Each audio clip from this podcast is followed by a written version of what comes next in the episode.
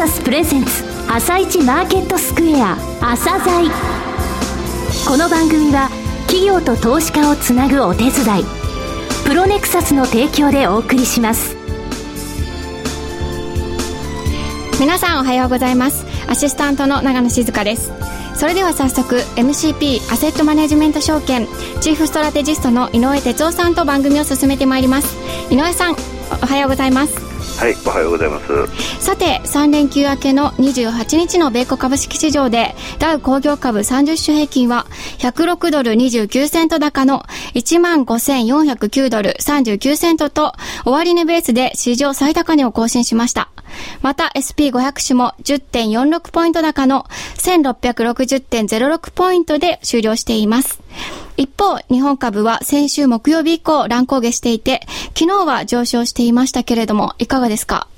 そうですね。あのまだボラティティの高い相場続くと思います、えー、シカゴの、ね、日経平均先物の終値っていうのは皆さんご覧になってるんですが、えー、これがですね今ちょっとキーですね、えー、先週の、え水曜日以降のこの動きと出来高のところ、えこちらを見てほしいというお話を後半部分で差し上げます。はい後半もよろしくお願いします。続いて朝鮮今日の一社です朝鮮今日の一社本日は証券コード2173ジャスダックのグロースに上場されている白天さんにお越しいただきました。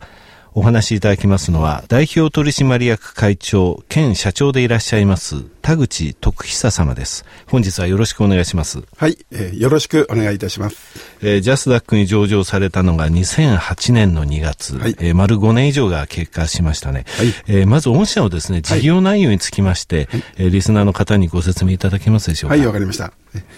当社はお客様と、そのお客様のお客様の間にですね、はい、ありますコミュニケーションライン、はい。えー、お客様がそのまたお客様に商品やサービスを、まあ、提供しようと、はい。えー、したときにですね、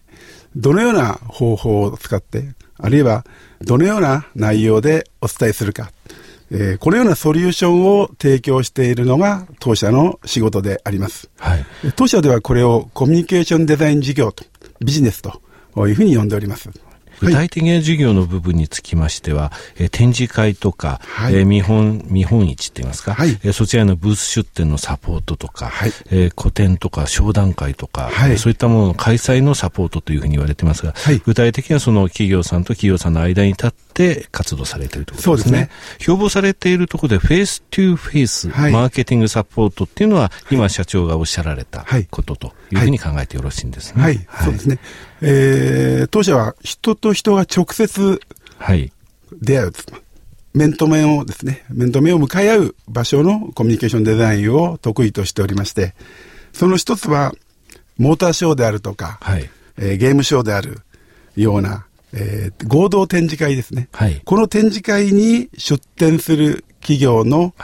ブースの企画、はい、デザイン、施工、運営をしております。これを出展サポートと。運営までということですね、はい。やっております。で、また、プライベートショーというのもございまして、これは例えば、新商品発表会であるとか、はい、あるいはアパレルの、春夏物の、発表会とか、はい、はい、こういったホテルですとか、イベント会場で開かれる、えー、こういったプライベートショーも担当しておりまして、これを主催サポートと読んでおります。そうですね。運営までされるというのはすごいですね。はい、ワンストップということですか？企画の段階から。はい、そうでございます。はい。はい、当社は、クライアント様と直接のお取引が8割以上でございます。あ、そうですか。通常、あの、このような仕事ですと、はい代理店さん経由で入ってくるということですね。広告代理店さんの下請けとして、はい、まあ、制作デザインをするケースが多いんでございますが、当社は、えー、全く違いましてですね、直接のお取引を基本としております。8割。はい、強いですね。えー、はい。それは御社の強みなんでしょうけども、はい、具体的な社長の考えられる、えー、強みというのはどういうところでしょうか、はい、そうですね。えー、当社は平均年齢がまあ31歳で若いですね。はい。で、直接クライアント様にですね、はい、出向くものは、まあ、20代後半の平均年齢ですね。はい、営業、デザイナー、非常に企画力、デザイン力が自慢でございます。はい。あの、モーターショーなどのですね、はい、えー、御社の手掛けられたものを見させていただきましたけど、はい、非常にデザインもかっこよくてですね、はい、それはその若い世代の人たちが、えー、作り上げているということなんですね。そうですね。はい、まあ、デザインもですね、業界団体が主催しますデザイン賞をですね、はい、毎年多数受賞するまでに今なっております。そうなんですよね。デザインのアワードっていうのをどれぐらい取れるかっていうのは、それはものすごい、あの、企業さんに対するアピールにもなりますしね。そうですね。アワードはすごい大切なんですね、この業界につきまして。はい、えー、はい。また当社はですね、制作ですね、実際ものづくりまで当社で手掛けてるんですね。はい。えーなるほど、下に下ろすのではなく、はい、自分のところでその制作のところも行える、そういう舞台も持っております。ですから、クオリティの管理であるとかですね、あるいは迅速な対応ですね、えー、柔軟なフォローが自慢であります。はい、このような企業ですね、今本当に少なくてですね、はい、えー、それこそ、ワンストップで受けられる企業は、そうですね。はい。そうそうありません。えー、さて、御社ですけれども、面白いなと思ったのは、この5月14日に、はい、中期経営計画、はい、こちらをニュースリリースで出されましたですね、はい、えー、こちらについてお聞きしたいのですけれども、まずその骨子についてお話しいただけますでしょうか。はいこの2年間おかげさまで、えー、業績がですね、順調に、えー、推移いたしました。はい。まあ、えー、このままですね、このコミュニケーションデザインビジネスでナンバーワンの企業を目指しております。はい。えー、これにあたりまして、4年後に売上高100億円。はい。営業利益率10%という目標を、はい、掲げました。これを踏まえて3年後に、えー、売上高80億円、営業利益7.1億円という中期経営計画を発表いたしました。はい。はいえー、前期のところで営業利益率7.6%、はい、それから最終利益率4.4%、はい、ですね、えー、最終利益率につきましては、その前の期は4.8%を超えてます。で、非常に高いんですね、同業の中で。はい、で、その理由というのが、ワンストップで御社の中で全て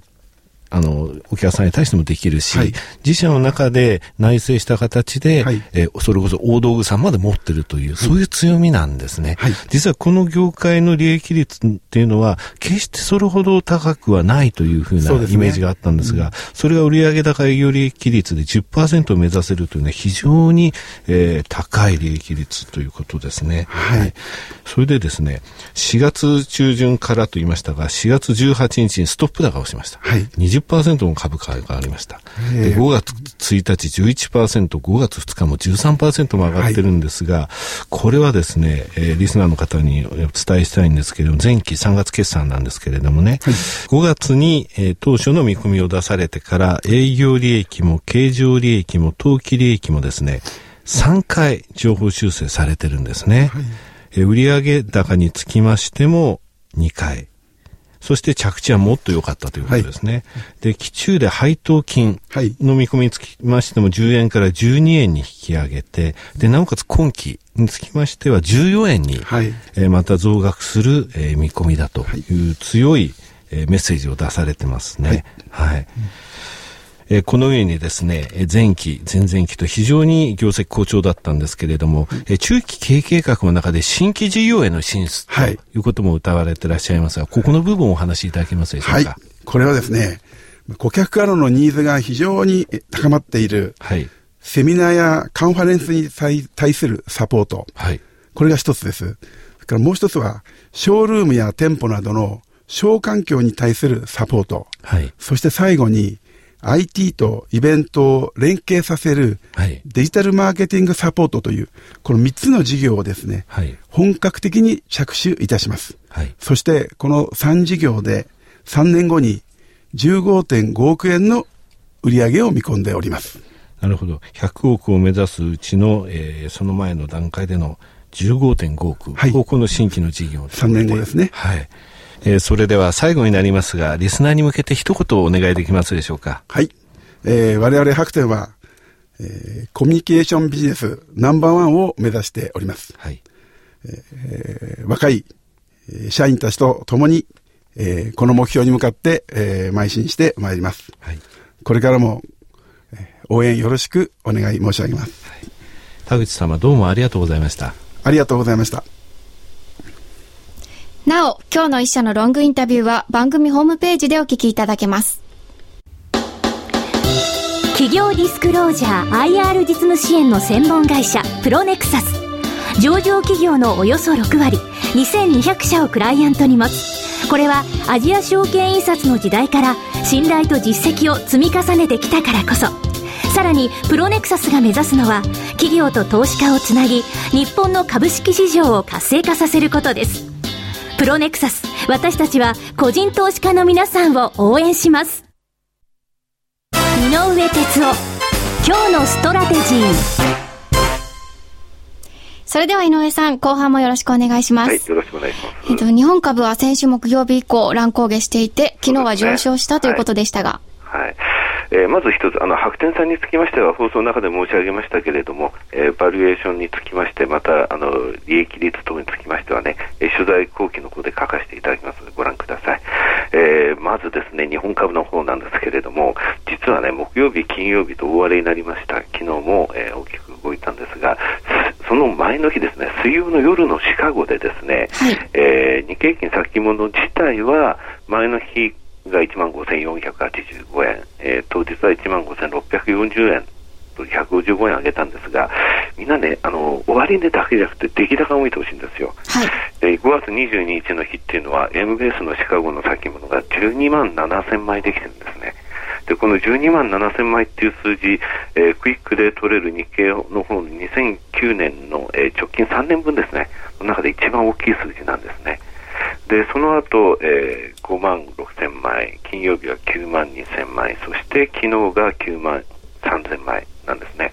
で、アベノミクスって言いますか、あの解散が決まってから、えー、先週の火曜日までのシカゴの日経平均先物の平均枚数、こちらはですね、3万7600枚なんですよ。はい、ですので、12万枚超えるってすごいことなんですね。で、これだけの出来高ができている時っていうのは日中ガチャガチャやっぱり、えー、アメリカの時間帯でやってるわけなんですね。ですので、ここが少し落ち着かないと日経平均のところ、えー、夕方になってロンドンタイムで随分シンガポール筋が仕掛けたりとかですね、あと、えー入浴時間でも、えこのような枚数ができているっていうのは翌日のボラティティにつながってしまうんですね。で結局、あの週次のですね先週の出来高っていうのは36万枚ぐらいになって37万枚ですね、これはあの震災の週とそれからアメリカの国債が格下げを受けた週、それと同じぐらいなんですね。はい、ですので、えー、シカゴの日経平均先物、終値はいくらだけじゃなくて、えー、枚数はいくらできたのか、そこを見てほしいですね。アメリカの株、昨日史上最高値を取りましたけれども、グレートローテーションというのが始まってます。えー、これは、えー、出口戦略によって金利が上がるんじゃないかというので、債券から株へのシフトというのが昨日起きました。これはね、先週水曜日逆のことが起きたんですけれども、そういった意味ではアメリカ株の方、えー、出口戦略を、え緩やかにですが、えー、織り込んで株の方にショックがない形に少しなりつつあるかなという印象を受けますね。はい、井上さん、そろそろお時間になりました。はい、今日もありがとうございました。ありがとうございました。また来週もよろしくお願いします。この後は東京市場の寄り付きです。朝鮮この番組は企業と投資家をつなぐお手伝いプロネクサスの提供でお送りしました。